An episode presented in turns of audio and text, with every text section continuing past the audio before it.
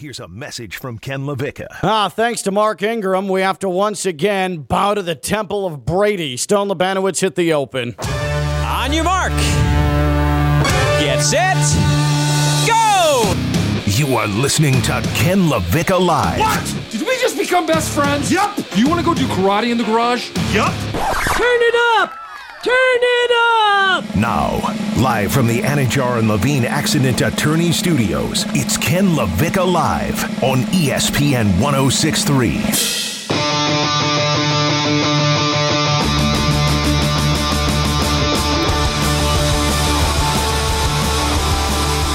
Everybody needs to understand what last night was aiming to be.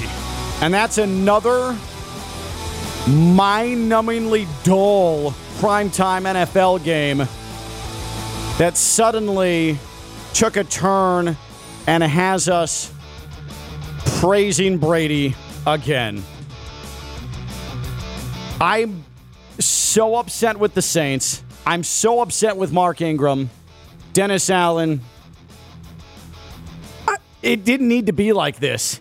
And we, we as a sports talk radio show, are now contractually obligated to discuss the greatness of Brady. You had one damn foot to go for a first down that would have ended the game, Mark. The sticks are right in front of him. Right there. I don't care if your hamstring fell off. You could go one more foot, dude. He could have reached the ball out. He didn't even have to step. He could have just reached it out. And then look at him on TV. Look at Brady on TV with his, his tousled hair and that smug look as he steps to the microphone. And the first thing he said was just how we drew it up. Oh, God. Sicko. He is, by the way, three and one since he got divorced. Hmm. I'm not saying, I'm just saying. No wife, happy life, Not Tom Brady saying, said. just saying.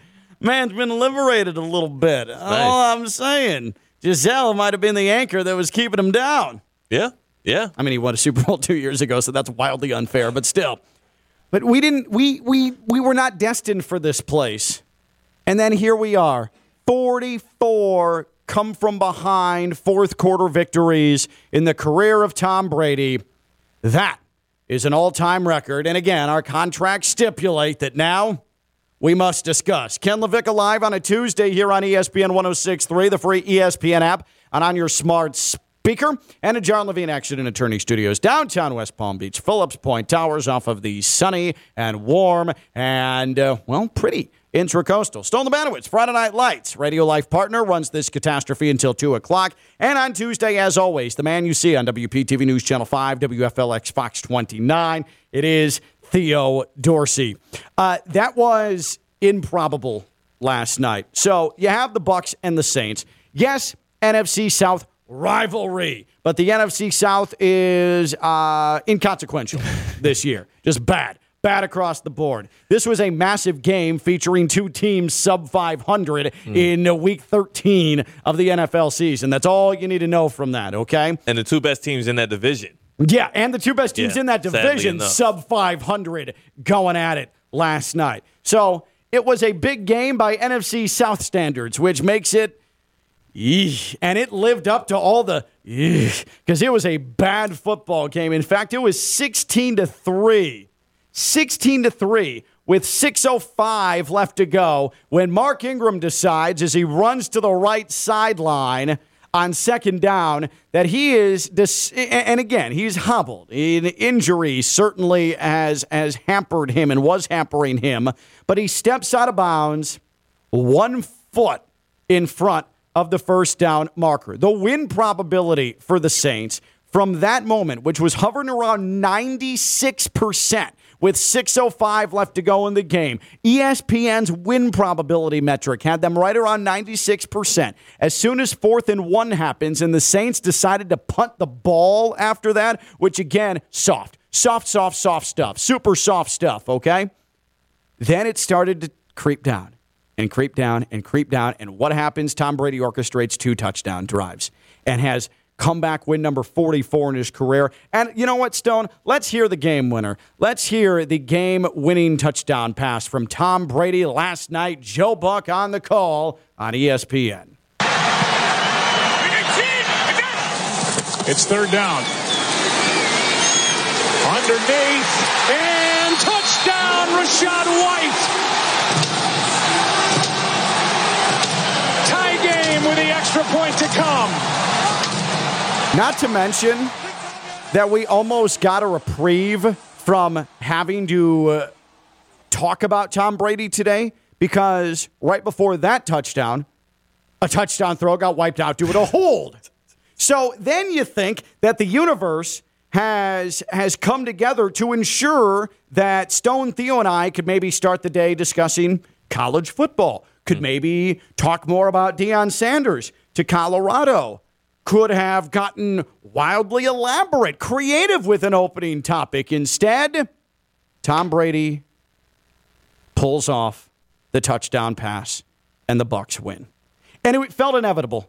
As soon as he got the ball, not 16 to 3, but as soon as he got the ball 16-10, we all knew it was happening, right? Like that, we knew what was happening. Yeah, and the weirdest thing to me watching it was just, and I watched it back. I, I'll be honest because we had the Lou Groza Awards last night. I was kind of tied up. Kicking it with the kickers. Yes. Yeah, Yeah. yeah, For the first time all year, actually, I was kind of happy I missed the Monday Night Football game. Um, that was my first time missing one this year. You but literally didn't miss anything until 6:05. That's yeah, right. It was the perfect game to just watch back on YouTube. So I was able Yeah. to do that. I watched it back on YouTube, and it was weird to me how prevent defense oriented the Saints were on those last two drives, as, mm. as if Brady was killing them over the top all game.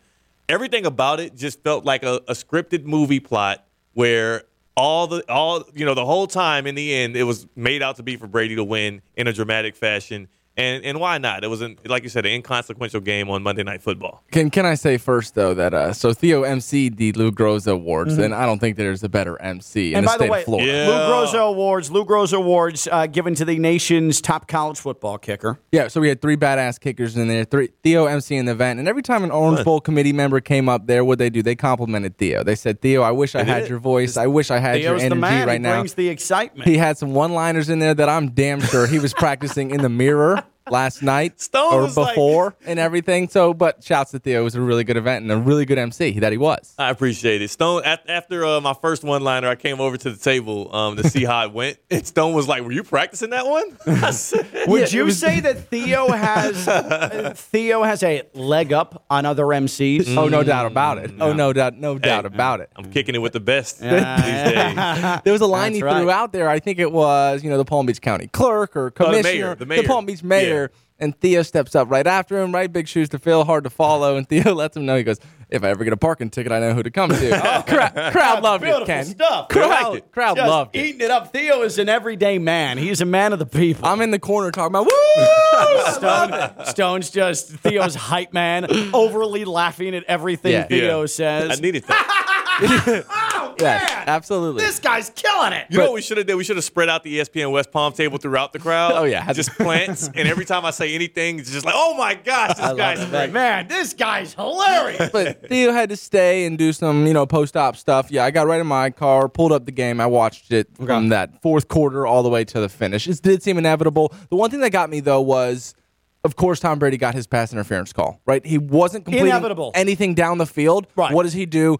Chucks his third deep ball of 20 plus on the night, Mm-hmm. 44 yard pass, pass interference, puts them right in position to make it a six point One game. out of every three Brady passes over mm. 25 yards Yes. is going to get a flag because hashtag Tom Brady. Absolutely. It's sick, man. I know. That's the biggest reason why I'm ready for him to retire. It's not even like because let's not act like even last night was greatness. It wasn't like oh Brady was there was nothing spectacular about that. It's the longest fun. play of both of those scoring drives was the 44 yard pass interference. yeah, Yeah. like this is not even fun to watch. Even for Evan Cohen, who's over here raving about this is why Brady won't retire. He Oh, still Ken's a it. hater. Like, like let's be real. What- that's not. This is not magnificent football. We have all of these electric quarterbacks we're watching in the league today. Um, and then also, I wish the Ravens would allow Lamar Jackson to be that as well. But that's a whole nother story. But again, to watch this guy limp his way to wins. The the Atlanta Falcons game I'm remembering now with the uh, roughing the passer Uh-huh. call that he got earlier this year. It's like. It's like I'm, I'm done with all of that already. If it Because- looked good like ten years ago, Right. I would be like, Well, yeah, he's doing some great the stuff. The problem is part of the package deal with Brady is the overwhelming respect he's always going to get from the officials. Yeah. Like that that part makes it frustrating because if Brady fails, he is inevitably going to get a bailout call at some point that he is going to capitalize on because he's still that competent. Yeah. But but somebody like Evan Cohen would argue that he puts himself in those positions to get those calls, right? Like he's going to take that shot down the field knowing that there's a chance he gets a PI call. Like that's the part of the greatness that Tom Brady offers. A lot of people would argue that. We talked about the roughing call. The one narrative was he knew he was going to get that roughing call. Like he put himself in position to do it. I don't agree with it, but Yeah. time and time again we see him get works these calls. Well, that's why you always see him crying to the official because he knows it's going to happen Yep. because people think that way that, oh, Brady, he, he puts himself in this It's position. not fun to watch. Like even No. Buccaneers fans, even Brady fans. There's no way you can argue to me that that's fun to watch. A guy like that's like James Harden for that long stretch when he all he did was flail up at the rim. Electric free And- throw yeah, trip. It's like Yeah. that's not Yeah. fun. He to won watch. an MVP off of his ability to flail his arms in the air when he got to the rim. Yeah, and that's what Tom Brady is right now. He's like the James Harden of football, but in the worst way, just begging officials to help him to wins. Which he James gotta Harden win, of so that's football, cool. uh, except minus the strip clubs. The strip the clubs. incessant Minus. strip clubs. Yeah, Yes. yes. minus the strip. Well, maybe, may he's divorced now. That's true. Who And knows? Tampa He's is in the strip club capital of the world. I was about to Is say is that a fact? it is a fact. Ooh. Ask Hugh Freeze. Oh, wow. Just had just had to go there. Hey, that is a big thing in Tampa, though. it's the biggest. I thing actually in know Tampa. somebody who moved to Tampa and started stripping. Really? Yeah. Well, she made the, or he, I don't know. She, She Yeah. made the right decision. I mean, there is a lot of money to be made. Tampa, surrounding areas, Ybor City. Uh, Yeah, you're gonna Secrets, You're think. gonna Secrets in Tampa. Secrets. yeah. I've heard good things. Well, we'll have to see if uh, Tom has been frequenting. Maybe that's where he's getting his uh, Maybe. re-energized. I, I, Maybe. I, I would bet That- he that will is true. not. the source of so many people's power in Tampa is the strip club. Yeah. it's it's the city pastime. Stone, Stone is like booking a trip on yeah, his phone right Stone's now. like, well, looks like I need to Well, relocate. I'm just like over here thinking, you know, just weighing options. But I, I think another thing that, that really annoyed me with last night was we had Bucks fans and what they're able to do now. Like, let's just use Jeanette Javier for an example. We were getting text Congrats, messages Jeanette. out the wazoo, Ken, that were, oh, I hate this team. This uh-huh. team's unwatchable. And then all of a sudden, it's, oh, it's Tom Brady. Fire those cannons, never a doubt. And it's like, what are we doing here? Because through the four quarters, we were watching Andy Dalton in this Saints offense air it out, Yeah. take shots down the field, Hill. throw the ball on third and short. Like we were watching the Saints play real football when Tom Brady was the one checking it down on third and seven. They weren't going for Right. it on fourth down. Even at one point in the game, it was fourth and seven, I believe, on the plus 40. So the Bucks are driving. They elect to punt. The punter then punts it out of the back of the end zone, so it's a touchback. So you gained 20 yards of field position there. It was like it was ugly football from the Yeah. Tampa Bay Buccaneers. Let's not call it anything else but ugly. So, by the way, uh, Jeanette last night uh, at 8:55 p.m. Eastern Time tweeted, "This game hasn't been enjoyable." then we get a show text message at 8:24 this morning. Can't wait to hear y'all positive words for Brady. Never doubted. You know what I mean? It's, that's the sickest part, man. Mm. And she, like, there was a tweet that she had was, "Oh God, this team sucks," or "This team is unwatchable." And then she put out a tweet, a selfie of her this morning in her Brady jersey, giving a peace sign, like whatever, Jeanette. we doing? get it. We get it. Okay. he needs to retire. But I think I think that with Brady, even at this advanced age, 45 years old, he obviously because this is not his only fourth quarter comeback of the year. No, it's not. Um, he has multiple fourth quarter comebacks and game winning drives this year. And uh, the the Atlanta game that you Yeah. had mentioned, that was a fourth quarter comeback game winning drive, thanks officials, that Tom Brady pulled off. So Brady still at 45 years old is on is is in the neighborhood. He's in the discussion of most feared fourth quarter quarterbacks, right? I don't think there's any doubt about it. And let me let Yeah. me give you I'm just going to throw some names at you Yeah. guys, okay? Yeah. The most feared fourth quarter quarterbacks in the NFL, okay? This is to other players, to fans. Patrick Mahomes, your boy. Number one, 13 seconds, baby. Yes. Just had 13 seconds was also my nickname in college. well, that's just the worst nickname you could possibly have. yeah. yeah. No, I know. Not I even- somehow overcame it. It's not even 60 seconds. You overcame it. I overcame. I definitely did. I definitely. I would did. say you maybe after a undercame nap. Yeah. Uh, Josh Allen. Josh Allen. He's in there, right? No doubt about it. Okay. Come on. Uh, you've got Tom Brady. Aaron Rodgers is still in this discussion, no? Uh, uh, Now- we're not disputing this. Yes, move on. Yes, of course he is. Yes, yeah, yeah, you're right. You're right. Because I Feared, still, yes. Aaron Rodgers is not the same guy, but Yeah. me as a fan, I see him and I'm still expecting in the fourth quarter he's going to come up with some magic, right? It will right? make you nervous for sure. His whole narrative is you gave him too much time. Right. Too much time. Yeah, but yeah. I mean, maybe not as much year, this though. year, Yeah. but you, I, I get what you're saying. and then can we include Joe Burrow? Let's do it. Yeah, yeah, that you have to. category? Joe Cool, he, he he's he's makes some throws in pressure situations. Okay. I think Joe's got to be in that. Okay, so Mahomes, Allen, Brady, Rodgers, Burrow. I came up with that thinking I was going to go a different way with what we were going to start the show with, but then I realized, you know what? I don't know for certain who the sixth quarterback is in that discussion of most feared fourth quarter QBs. You've got Mahomes, you've got Allen, you've got Brady, you've got Rodgers, you've got Burrow. If you could choose one other quarterback in the NFL, one other quarterback in the NFL to live in this feared fourth quarter signal caller neighborhood, who would it be? Mahomes, Allen, Brady, Rodgers, Burrow. Who's the one other quarterback who enters that group of QBs as the most feared fourth quarter signal caller in the NFL? And I'm going to do it. Uh oh. I think I know where it. you're going. I'm going to do it. And I think he showed some of his chops a little bit on uh-huh. Sunday and what was a rough day for him. But you show you saw the signs and you've seen him That's right. four other oh, times Oh, no? in his career. Four other times in his career do it. And he almost did it after arguably the worst game he's played in two seasons. But that's Tua. And I harken you back to Baltimore, where he absolutely tore apart mm. The Ravens defense. I'm old enough to remember when the man went into the desert and shocked the Cardinals in his first season as an NFL quarterback in a 34 31 win that the Dolphins had no business winning. You know what? I'm going to say it. I'm going to put Tua Tagovailoa in that category. I think Tua scares fans and scares opposition, even if they don't want to admit it. If he has the ball in the fourth quarter, ask the Bills. What did Tua do in the fourth quarter against Buffalo? Jaylen Waddle. Yeah, and I think that's part of it, right? The weapons that he has enables him to do that. And I know Cracraft. River, Cracraft, Trent Sherfield mm-hmm. going yard. I think Tua has to be in this conversation, and I'm not pulling this card. Trust me, I'm not even a believer in this card, but there are guys on that team that can catch it and do the rest for him in dire situations. We've seen Tyreek Hill Right. do it with Patrick Mahomes And let's year not year. forget, Tua Tua's not going to be constrained by the clock because that dude gets up to the line, Yep. gets set, and can get the ball out in two seconds. He's not he's at his best when things are fluid and in a two minute situation. Mahomes, Allen, Brady, Rodgers, Burrow. I think Tua is the quarterback in that category, most feared fourth quarter quarterbacks. What would you say? Who is the one quarterback? The one quarterback you would add to Mahomes, Allen, Brady, Rodgers, Burrow when discussing the most feared fourth quarter signal callers in the NFL. 888 760 3776.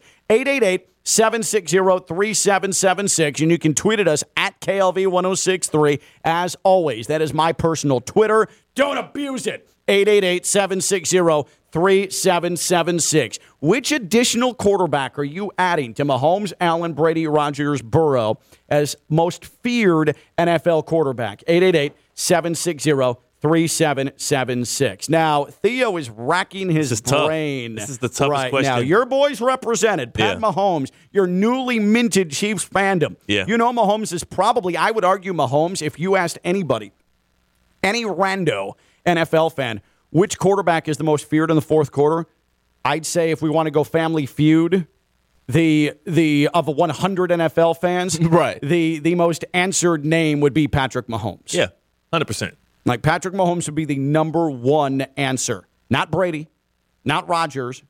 I think Josh Allen would probably become the number two eh. Answer in Yeah, that yeah, spot. yeah. But if it was five years ago, I think Aaron Rodgers probably is. not even Tom Brady is the You top answer to that. And I- off Stone. Well, Maybe last for- year, well, Aaron I mean, too. I think I have somewhat of a defense, I, and I think we've pulled this card recently on the show. But Josh Allen's turnovers late in games Yeah. this season Right. made, take him out of that number two Which spot. I is also why I take Tua over a Justin Herbert in Sure. the discussion Oh, of fourth quarter Herbert comebacks is- because Justin Herbert is a walking inside of two minutes interception. For sure. When we want to go back to this uh, Buffalo Bills New England Patriots game on primetime, there were three interceptions that this New England defense dropped, and some of them were in the fourth quarter. Uh, so- easy there, Mina Kimes, counting the dropped interceptions. I'm sorry. Oh. Sorry. Easy, Mina. Um, for me, Sorry, Mina. and this is so so specifically to this question, are we talking about them in their current situation Yes. as well, like with yes, their current weapons si- and everything? We're not talking all time. Yeah, I'm yeah, talking, yeah. If it happened this Sunday. December 6th, 2022. Who is that quarterback that, in addition to Mahomes, Allen, Brady, Rodgers, and Burrow, you are putting in this conversation? So the way I would kind of my perspective on it is because I have Mahomes, I'm thinking who would I be most feared going up against if, if the Chiefs were in the playoff Mm-hmm. Yeah. or a must-win And game. And I think that's the hypothetical everybody Yeah. should put themselves in. If you're a fan and outside of those five guys, which other quarterback in a playoff situation with four minutes left to go and they have the ball down five, are you saying, oh, God, I'm going to get my heart broken? Yeah, I think the answer should be Lamar Jackson if he was in a better situation with a better play caller and maybe a number one receiver, but it's not. That's not a situation, and we know you can all out blitz him and you'll likely win the game, and we saw that from the Dolphins. Uh, I think the answer, and this is going to sound weird, I think it's Derek Carr.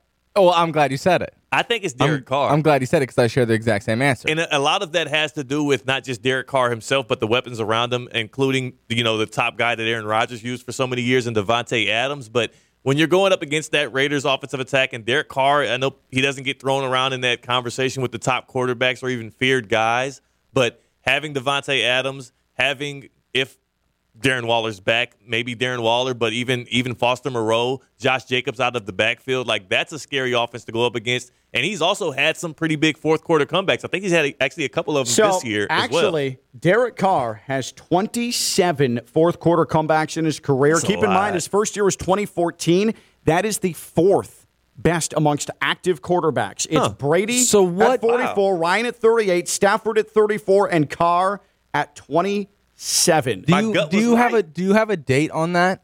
Because I'm looking at 29. Actually, most game-winning drives in the NFL. Derek Carr 29. Uh, I'm looking at, at Oh, Pro so you're look- Football Reference. Okay, so you're looking at fourth quarter comebacks. Yeah, fourth quarter comebacks. That's pretty good. yeah. I mean, it- yeah. I was nervous about that pick, but I feel like yeah, my gut was right then. He's he's not a he's not We just watched him and do he has it. three. He Yeah. has three this year. Houston had a technically fourth quarter comeback and game winning drive. Yeah. Uh, at Denver, 22 16, fourth quarter comeback game winning drive. And then at Seattle, fourth quarter comeback game winning drive. And he had the Last other week. one. He almost had the one against the, the game where Davante Adams, you know, pushed the reporter, Yeah, or the Kansas City. cameraman in Kansas Yeah. City, where he was And Hunter Renfrow and and and, and Davante Adams ran into each other. Now, part of the weird thing about Derek Carr, though, is he's only made two playoff appearances in his life, and he actually played in one of them. Yeah. Because the first one he helped lead the Raiders to, he was hurt for. Right. And then the second one, they lost to the Bengals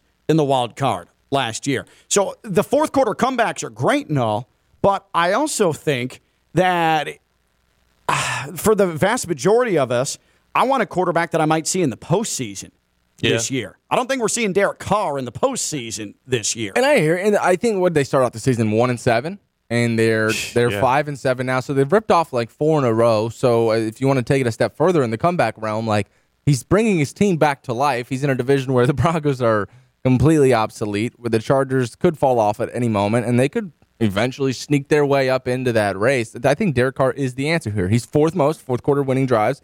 And we r- rattled off a list of what four guys, five guys. So, I think and he fits. people that that don't like my Tua, I'll take Tua as the quarterback in this Mahomes, Allen, Brady, Rodgers, Burrow category. Tua only has one fewer game-winning drive in his career than Joe Burrow. What sets Joe Burrow apart, though, is the two fourth quarter comebacks in the playoffs. Yeah, yeah, last year. yeah. This is what people remember. That's where the re- exactly, exactly. Tua is just as capable, but Tua hasn't done it on that stage. and they both got some sick weapons that you that you fear as well beyond the quarterback. And I think that's a big part of it. When you even look at like I might even put it's it feels lofty, but I might even put guys like Tua and Derek Carr over currently Aaron Rodgers or mm-hmm. even Tom Brady because of the weapons they have. Because I fear Ja'Marr Chase in a game winning situation. We saw what he did earlier this year. I think I think that was against the Saints. He caught that dig route, Yeah. and it took it like 70 yards for the game winning touchdown. Like I fear guys like that: Tyreek Hill, Jaylen Waddle, Davante Adams. You don't fear Allen Lazard or Robert Robert Tonyan? Uh-huh. well, No, I- Christian Watson's got more touchdowns than Ja'Marr Chase does fair. right now on the season, Christian- and AJ Brown. That's true. These are all true statements. A man who somehow has overcome cinder blocks for hands to become Yeah, the buddy. most impact big play receiver for the He's Packers. He's so fast, but he doesn't look. He's like the fastest, not looking fast guy I've ever seen. He just glides. he just long strides. long Yeah. strides. Sure, yeah, he's for like a sure. he's like a hurdler. Yeah, and uh, absolutely. I think that's a good way to put it. Now, it also requires you to be trailing in the fourth quarter an awful lot, too. Yeah. There are some teams that, uh, There you go know, the Raiders. like Mahomes is at 11 in his career. Mahomes is at 11 in And his career. He wasn't able to do it last Sunday, so I mean, a missed opportunity in that Bengals game. But he also, Yeah, I. I, I guess there are. He's he's trailed in the fourth quarter in the playoffs at times and has gotten it done. Oh, but I it also in the regular season, how often is Patrick Mahomes required to put together a game-winning drive? It's been rare the last five years. And that's and that's the big thing. I mean, the Chiefs are so dominant. The Chiefs are so dominant. When you're in Chiefs Kingdom and you're used to just just railing teams time after time. I mean, yeah, it's like that. It's like that. Uh, Ricky says. He messages Baker Mayfield. If he was on my team and we had the lead, be way more feared. uh, the anti fourth quarter comeback, Baker Mayfield. Patrick Mahomes, Josh Allen, Tom Brady, Aaron Rodgers, Joe Burrow. They are currently living in fourth quarter comebackville. Who is the one NFL quarterback who gets to join them in that elite gated community? Mahomes, Allen, Brady, Rodgers, Burrow. Who else belongs? I say Tua. Who ultimately did you come up with, Theo? Derek Carr. Derek Carr is in that conversation. 888 760 3776. 888 760 3776. And tweet at KLV 1063. That's 888 760 3776. Let's go to Mike in Wellington. What's up, Mike? Hey, Ken. Uh, good afternoon, guys. afternoon. Um, I hopped I hopped on the line before I heard the other criteria, but I just wanted to throw a name out there. Not active anymore this year, but I wanted to know y'all's opinion on Stafford being a fourth quarter comeback player. I mean, he's done it what over thirty times in Yeah. Detroit. Yeah. They've always been trailing. I think he did it a couple times. What a lot the of reps. playoffs last year? He's top But, um, six in NFL history in fourth quarter comebacks, and he had a lot of them with the Lions, like a lot of them with the Lions. But he also had one in the Super Bowl last year. Yeah. So, um, So, I yeah, just wanted y'all's opinion on that. I was a little out of the criteria. Thanks for taking my call, guys. appreciate you, appreciate you, Mike. Now, now he didn't have one this year. Yeah. He's getting older. He's getting more broken. He he led the league in interceptions last year, and he was he was going to be competing for it this year, probably if he didn't get hurt. And also, like, there, how many attempts did he get at it in Detroit? He trailed in every Don't game. do that. I'm just saying. I'm he's not, still feared. he. He's still feared. I wish we can get how many attempts he had So at fourth quarter comeback. Thirty. He had 30 fourth quarter comebacks in Detroit. Yeah. 34 in his career. He had four last year. He had 30 in Detroit, including a whopping five in 2014. Oh my God, he had one, two, three, four, five, six, eight in 2016. So come Half their games he was required to have a fourth quarter comeback in 2016. He's just cold blooded like that. And as a quarterback, I would argue your stat that you brought up that he led the league in interceptions. The style of play, like the fact that he leads the league in interceptions, it is what enables him to come back a lot of the times, right? Taking Yeah. those risks, taking those shots into double coverage down the field that puts you back into Composed, game. like Yeah, maximizing sure. what you have. Yeah. Just taking those risks. You're right. I'm, I'm not. I, I, in no way am I trying to degrade the career of Matthew Stafford. I'm just saying We when do it it comes, time and time again on this show. I'm not. Okay. All right. I won't do it. I won't do it. I won't do it. I like Matthew Stafford. Good guy. Good guy. Great Super Bowl- guy. Super Bowl champion Matthew Stafford. but all I'm saying is, at a certain point, he gets a lot of attempts at these things when Right. he's on teams that trail a lot. So I think Right. that should be factored into this. That's a good point. A little bit. Um, but I don't look at if if I were going up against Matt Stafford, if it's Dolphins Rams in the Super Bowl, okay. Yeah. I and he has 80 yards to go in 215. Um, I'm not nearly as fearful of Matt Stafford as I am a Lamar Jackson. That's true. I, I'm just not.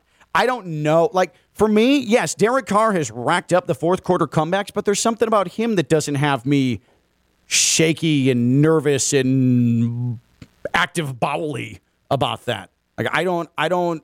Derek Carr, I should probably fear him, but it doesn't. Lamar just fear. I I feel it. Lamar more than Derek Carr in that spot. Yeah, but I feel like turnovers loom for Lamar in these late game situations. I'll, I'll see your Derek Carr and Lamar and raise you a Taylor Heinicke in the in the in the final four minutes of fourth quarters of this season. Yeah. He's 17 of 22, 225. I mean, he has two fourth quarter comebacks in this year and five since the start of 2021. So his numbers are getting up there. It's kind of what he's known for at this point. Yeah. And he's a guy that also don't have knows to how to agree with him. calls. Well, no, I'm just, I like Taylor Heinicke. I'm agreeing with him because I, I I'm. I again, like him. He doesn't scare me. He doesn't scare you, but he's done it in his limited amount of time as Almost a did it to. Brady. He's Almost done it. Did it to Brady in the playoffs last year. He's Two, done or it. two years ago. He's you know, done it. I actually like I look at and I'm just looking at guys who have no fear and are just going to wing it around and make exceptional plays. Uh oh. I think Geno.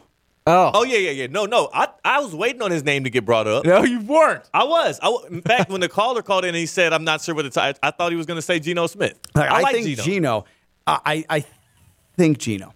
All right. It's a Let's- short sample. Let's go ahead and take a break. We're going to come back. Uh, we'll talk about fourth quarter comebacks with this man who's about to play for an NAIA national championship based out of West Palm, Keiser University. The head coach, the man, Doug Socha, joins us next. We'll continue to take your calls, continue to talk fourth quarter quarterbacks. But Coach Socha, one win away from an NAIA national championship. He joins us next. He's Theo Dorsey, WPTV News Channel 5, WFLX Fox 29. I'm Ken LaVicka. I'm live on ESPN 1063. Can we do it again? Yeah, yeah. Can we do it again? From the Anidjar and Levine Studios in downtown West Palm Beach, you are listening to Ken LaVicka Live on ESPN 1063.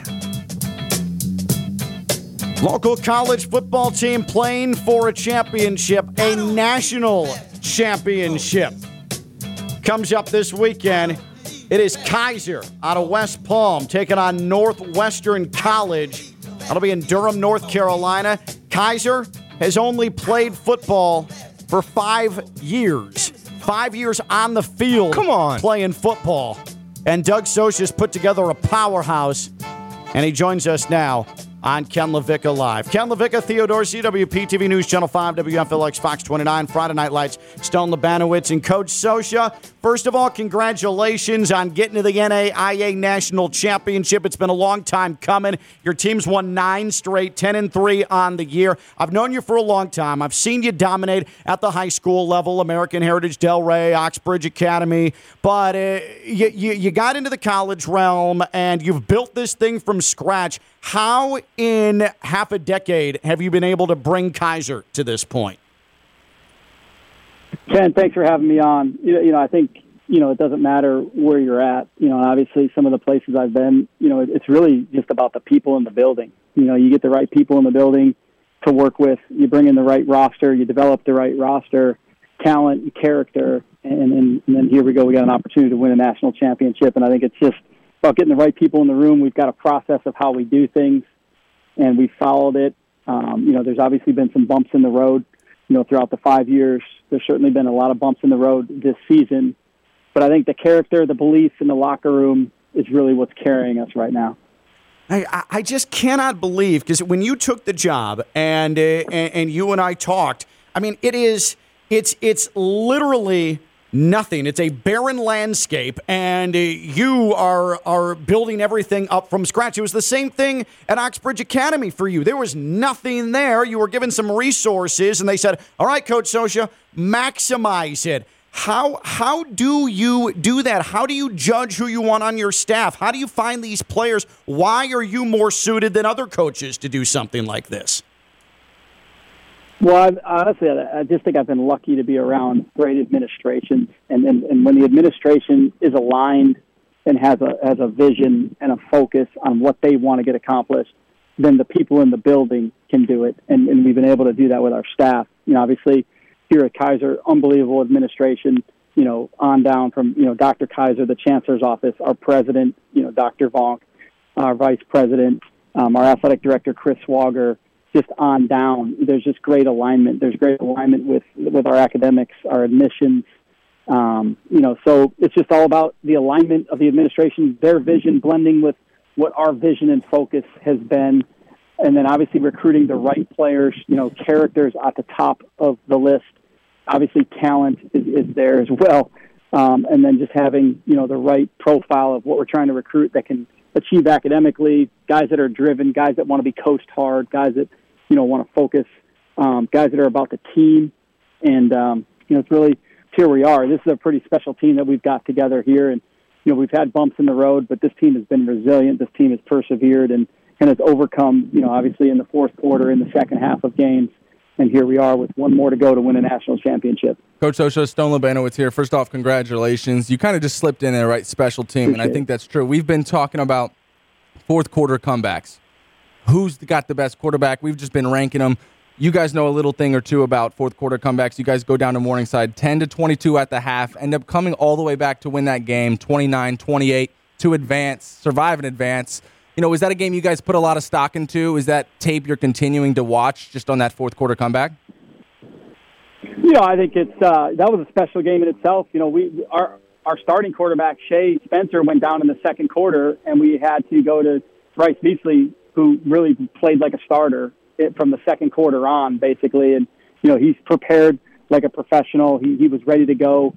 He had to do some things with his arms. He had to do some things with his feet. Guys made plays for him. So, um, you know, it's been pretty special. Obviously, we look at that game, but I, I go deeper than that. I look back to, you know, the adversity we dealt with at the beginning of the season being one and three. There was a point where we weren't even ranked nationally, Yeah. you know, by the NAIA, and we had to battle back in. And then we go to St. Thomas, and you know, we fell to some adversity there, and, and down twenty four seven, won that game. And then we go to Southeastern at some point during the season, and and we're down at halftime. I came out and dominated in the second half and won that game you know, and then obviously, you know, we had to navigate through the rest of our schedule. And, and I look at the Ave Maria team that played us really tough, came down to a fourth quarter stop there in the red zone, able to run the football and, and gut that game out. And then obviously go to Bethel, knock them off, number four team in the country, undefeated, really good team. Go to Morningside. And so it's it's been a it's been a journey. There's a lot of moments we reflect back on, and it just built this football team into what it is right now. Doug, it's uh, it's Theo here, man. I, I uh, I remember even looking back when you guys had that first schedule tweeted out, and I saw names like Valdosta State on it, and you had all of those programs. It was a really front-loaded non-conference schedule. Um, was there any?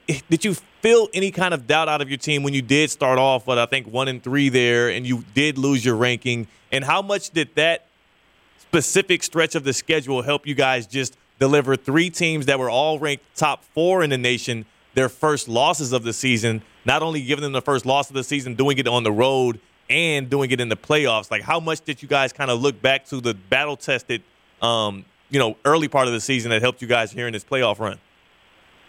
Yeah, absolutely. You know, I look back at that, and, and I never had doubt in this team. I knew, and, and I told our team, and, and we challenged our team in training camp. I said, hey, this front end of our schedule can go a lot of different ways. Um, we certainly had an expectation that we could compete and win every one of those games. And I think looking back, you know, we just didn't play well enough in those games. We all often reflect to that. But I think, you know, sitting there at one and three, you know, go to Valdosta, kind of played them tough, and then obviously went to Mississippi College and really didn't show up, which was really disappointing. And then Lindenwood, being a one double A team, they kind of just ran away with it. We had opportunities, but you know, I really challenged our football team to, you know, just live in day by day and, and, and just buy, just continue to develop and, and the process. And we've overcome injuries, and this team really has never gone through the motions. They've never really flinched. Um, and, and I really attribute that to like when we close the doors in the locker room, we've got great leadership in there that, that held this thing together.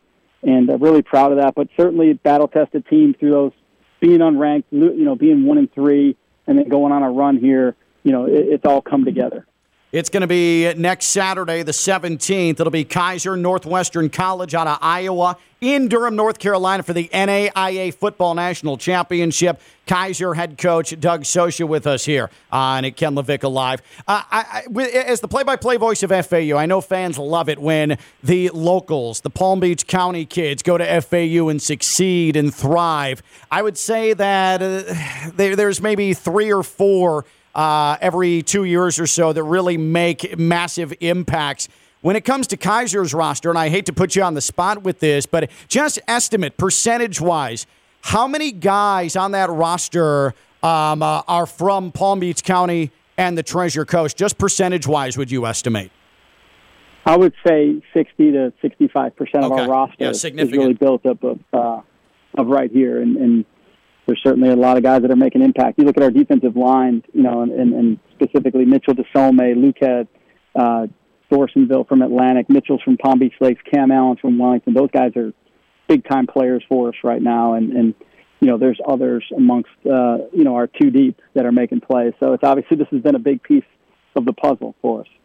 Uh, FAU three weeks ago went to Middle Tennessee State, and kickoff temperature was 45 degrees. But the night before, we stopped and did a walkthrough up there, and it was in the 40s, and I was miserable. I was outside for 30 minutes, and I had uh, two sweaters on and gloves, and I'm like, get me back on the bus. This sucks. you guys win in the semifinals. You beat Grandview. Kickoff temperature was 20 degrees. How does 561 based Keiser go on the road in 20 degree weather and blow away the myth of the Florida team uh, winning in those conditions? What was that like?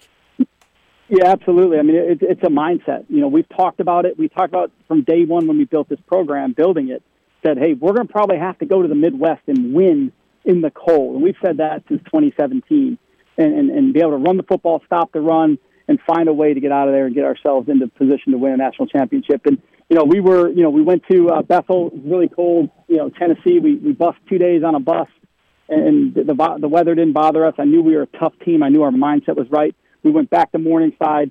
You know, it was a it was a probably a spring type day for them, 55, 60 degrees. That didn't bother us at all. And then when we go to Des Moines, you know, we get there and it's you know, it's 30 degrees, uh, you know, wind chill somewhere in the teens. And then we wake up the next day and the wind chill is minus one, Ooh. you know, and, and our team just didn't flinch. You know, it's just, it's a mindset, you know, it, it can't be a factor. And, and we said, we're going to find a way. It doesn't matter what the deal is. You know, we're going to have everything we can to keep you guys warm, but get yourself, you know, warmed up, prepare for the game, you know, hit somebody and you'll be ready to go. You won't even feel the weather. And by the, you know, middle of the second quarter, third quarter, when we were really trying to keep momentum, we didn't feel the weather. Coach, I know another guy that contributed to that win last weekend or this past weekend, and that was Michael Robinson. I had a chance to play with him at South Fork High School. He went on to Jupiter, really close to him. Can you touch on him a little bit? Two catches, 120 yards, a big touchdown. I've just loved to see his growth and development into a, key player on your guys' offense. Yeah, I mean, Mikey has just done a tremendous job. He's been a program guy for us. He's been a uh, you know, a role player for us where he's got to fit a role in the slot, fit a role as a wideout, fit a role in, in, in a spot that might not be targeted. And, and I love the way he's battled through it. Um, you know, we've, you know, he's not the first name that comes up when you think of guys that are making plays, but I'll tell you yeah. what, in, in, here in the playoffs, the dude's been big time. And, you know, you go back to, to Bethel and we're down 17-7. He catches a 60 plus yard post over the top. People are going nuts.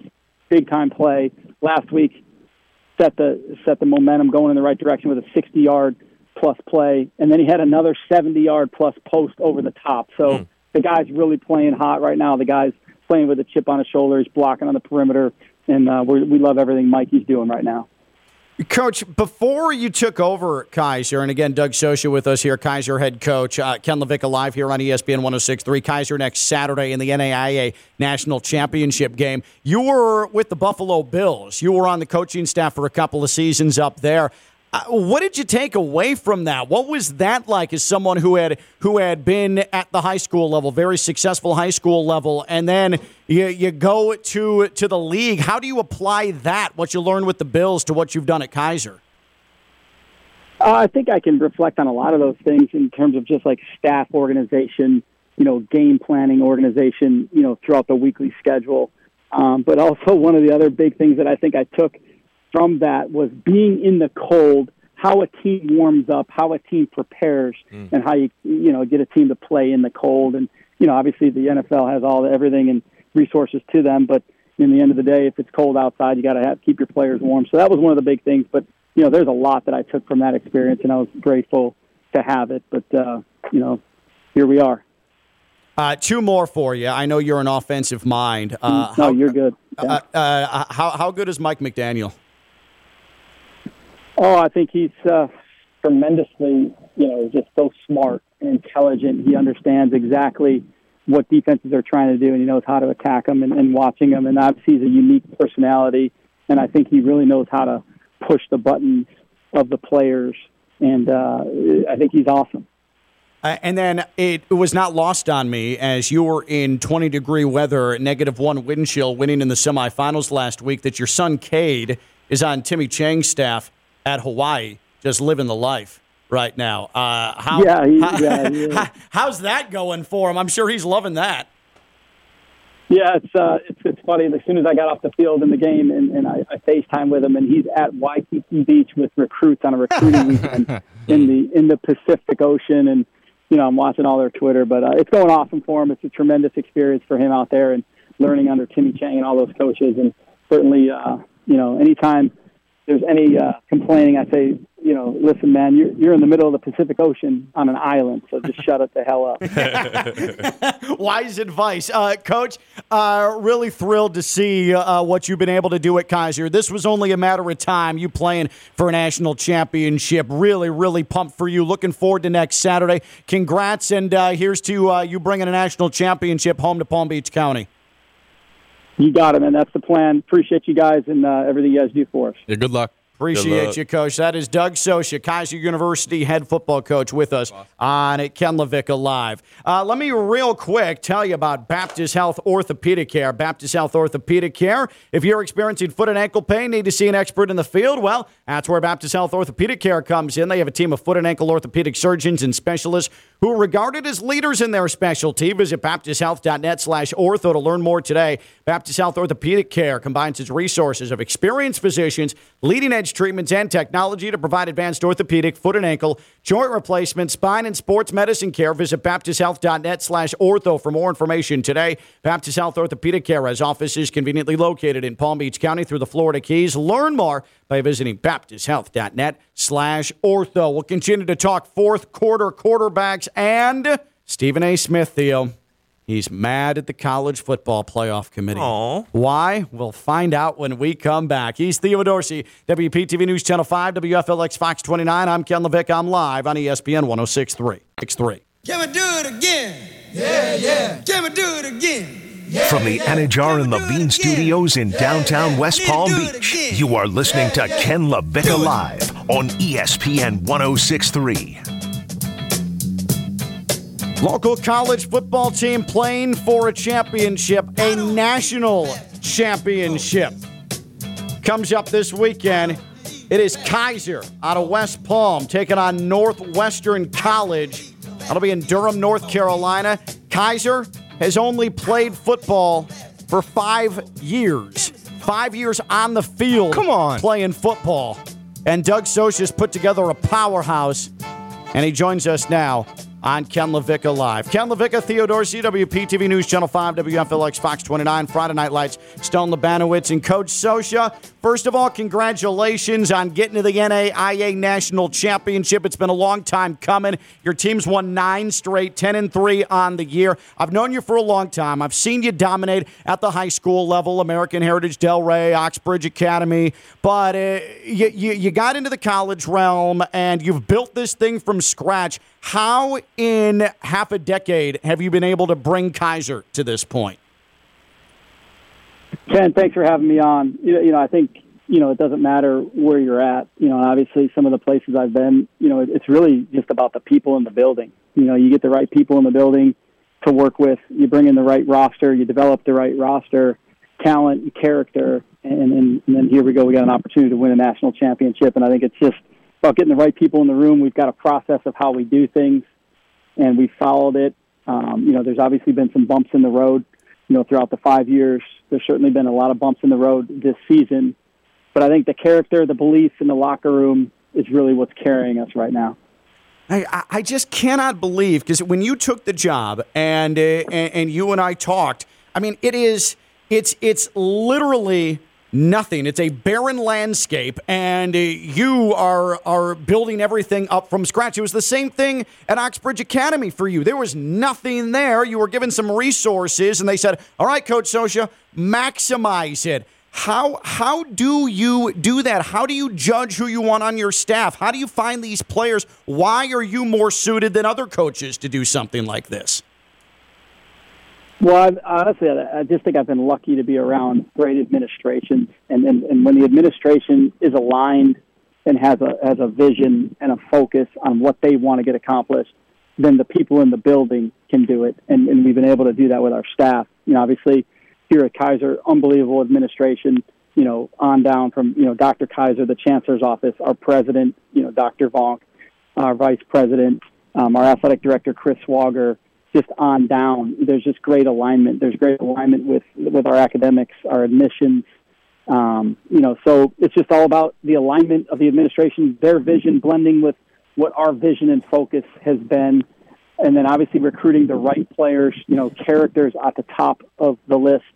Obviously, talent is, is there as well, um, and then just having you know the right profile of what we're trying to recruit that can achieve academically, guys that are driven, guys that want to be coached hard, guys that you know want to focus, um, guys that are about the team, and um, you know it's really here we are. This is a pretty special team that we've got together here, and you know we've had bumps in the road, but this team has been resilient. This team has persevered and and has overcome. You know, obviously in the fourth quarter, in the second half of games, and here we are with one more to go to win a national championship. Coach Socha, Stone Labanowitz here. First off, congratulations. You kind of just slipped in there, right? Special team, Appreciate and I think that's true. We've been talking about fourth quarter comebacks. Who's got the best quarterback? We've just been ranking them you guys know a little thing or two about fourth quarter comebacks. You guys go down to Morningside 10 to 22 at the half, end up coming all the way back to win that game 29 28 to advance, survive and advance. You know, is that a game you guys put a lot of stock into? Is that tape you're continuing to watch just on that fourth quarter comeback? You know, I think it's uh, that was a special game in itself. You know, we our our starting quarterback Shea Spencer went down in the second quarter, and we had to go to Bryce Beasley, who really played like a starter from the second quarter on, basically. And you know, he's prepared like a professional. He he was ready to go. He had to do some things with his arms. He had to do some things with his feet. Guys made plays for him. So, um, you know, it's been pretty special. Obviously, we look at that game, but I, I go deeper than that. I look back to, you know, the adversity we dealt with at the beginning of the season, being one and three. There was a point where we weren't even ranked nationally, yeah. you know, by the NAIA, and we had to battle back in. And then we go to St. Thomas, and you know, we fell to some adversity there and, and down 24 7, won that game. And then we go to Southeastern at some point during the season, and, and we're down at halftime. I came out and dominated in the second half and won that game. You know, and then obviously, you know, we had to navigate through the rest of our schedule. And, and I look at the Ave Maria team that played us really tough, came down to a fourth quarter stop there in the red zone, able to run the football and, and gut that game out. And then obviously, go to Bethel, knock them off, number four team in the country, undefeated, really good team. Mm. Go to Morningside, so it's it's been a it's been a journey. There's a lot of moments we reflect back on, and it just built this football team into what it is right now. Doug, it's uh it's Theo here, man. I I uh I remember even looking back when you guys had that first schedule tweeted out, and I saw names like Valdosta State on it, and you had all of those programs. It was a really front-loaded non-conference schedule.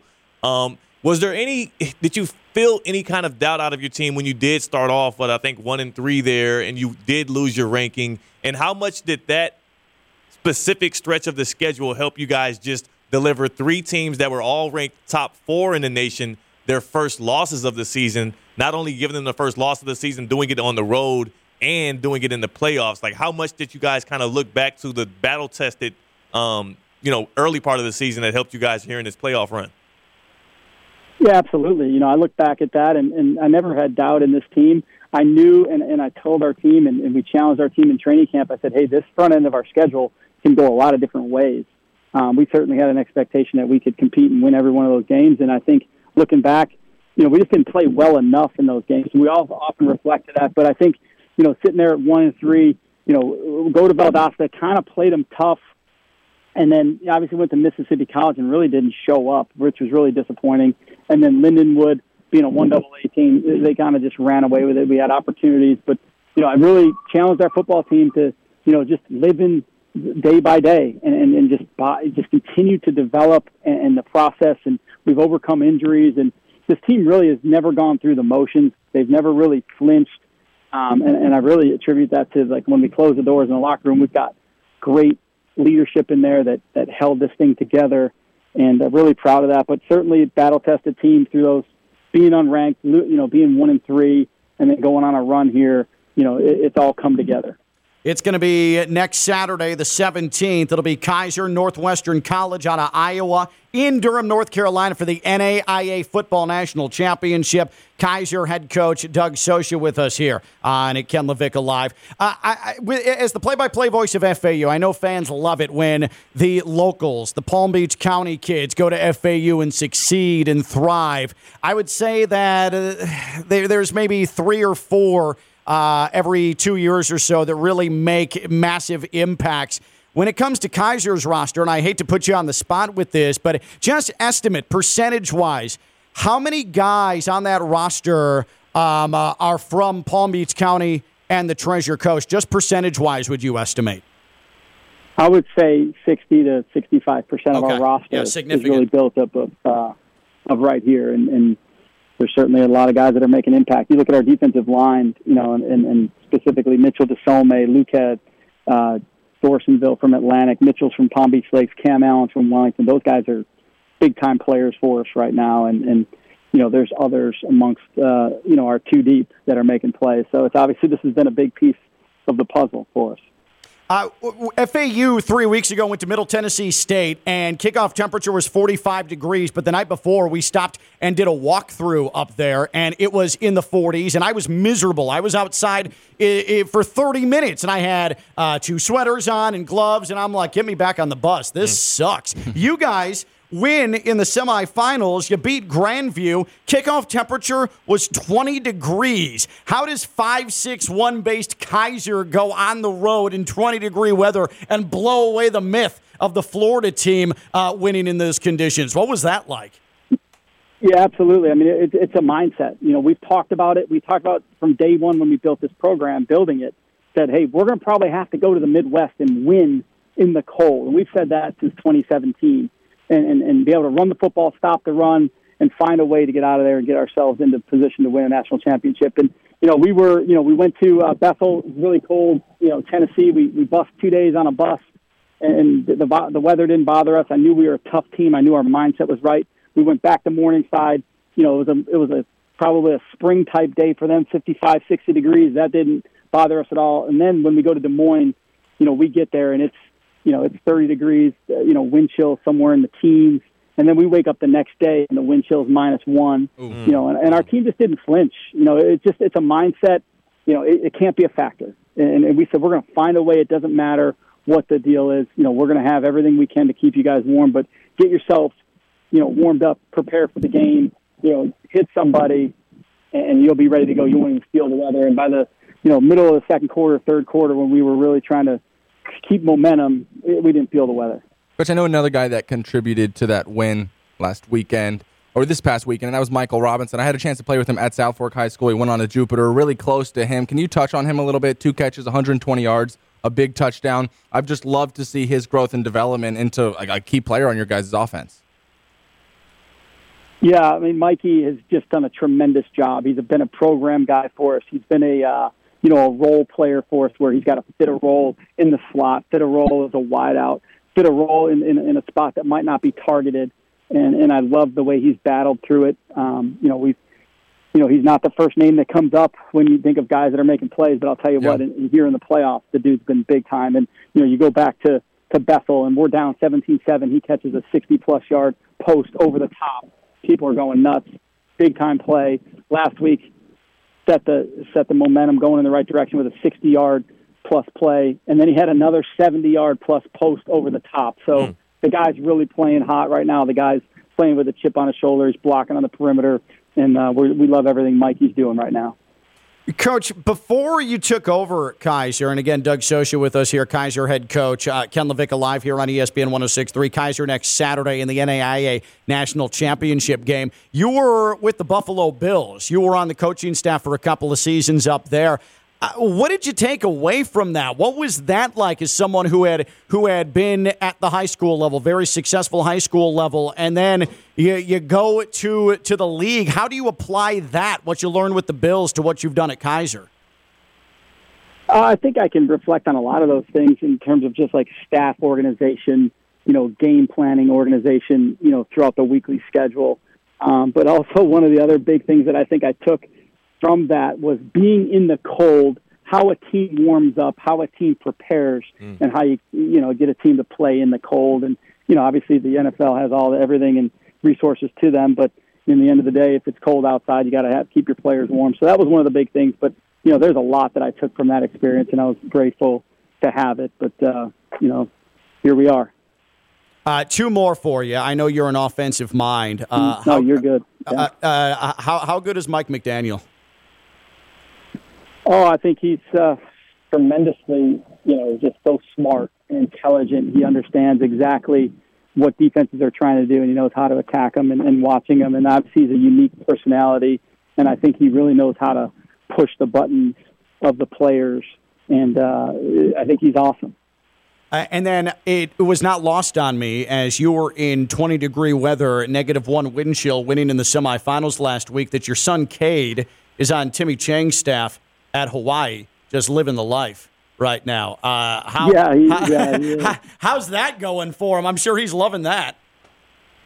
Yeah, it's uh, it's it's funny. As soon as I got off the field in the game, and, and I, I FaceTime with him, and he's at Waikiki Beach with recruits on a recruiting weekend in the in the Pacific Ocean, and you know I'm watching all their Twitter. But uh, it's going awesome for him. It's a tremendous experience for him out there and learning under Timmy Chang and all those coaches. And certainly, uh, you know, anytime there's any uh, complaining, I say, you know, listen, man, you're you're in the middle of the Pacific Ocean on an island, so just shut it the hell up. Wise advice. Uh, Coach, uh, really thrilled to see uh, what you've been able to do at Keiser. This was only a matter of time, you playing for a national championship. Really, really pumped for you. Looking forward to next Saturday. Congrats, and uh, here's to uh, you bringing a national championship home to Palm Beach County. You got it, man. That's the plan. Appreciate you guys and uh, everything you guys do for us. Yeah, good luck. Appreciate luck. you, Coach. That is Doug Socha, Keiser University head football coach, with us on Ken LaVicka Live. Uh, let me real quick tell you about Baptist Health Orthopedic Care. Baptist Health Orthopedic Care. If you're experiencing foot and ankle pain, need to see an expert in the field, well, that's where Baptist Health Orthopedic Care comes in. They have a team of foot and ankle orthopedic surgeons and specialists who are regarded as leaders in their specialty. Visit baptisthealth.net slash ortho to learn more today. Baptist Health Orthopedic Care combines its resources of experienced physicians, leading edge treatments, and technology to provide advanced orthopedic, foot and ankle, joint replacement, spine, and sports medicine care. Visit baptisthealth.net slash ortho for more information today. Baptist Health Orthopedic Care has offices conveniently located in Palm Beach County through the Florida Keys. Learn more by visiting baptisthealth.net slash ortho. We'll continue to talk fourth quarter quarterbacks and Stephen A. Smith, Theo. He's mad at the college football playoff committee. Aw. Why? We'll find out when we come back. He's Theo Dorsey, WPTV News Channel 5, WFLX Fox 29. I'm Ken LaVicka. I'm live on ESPN 1063.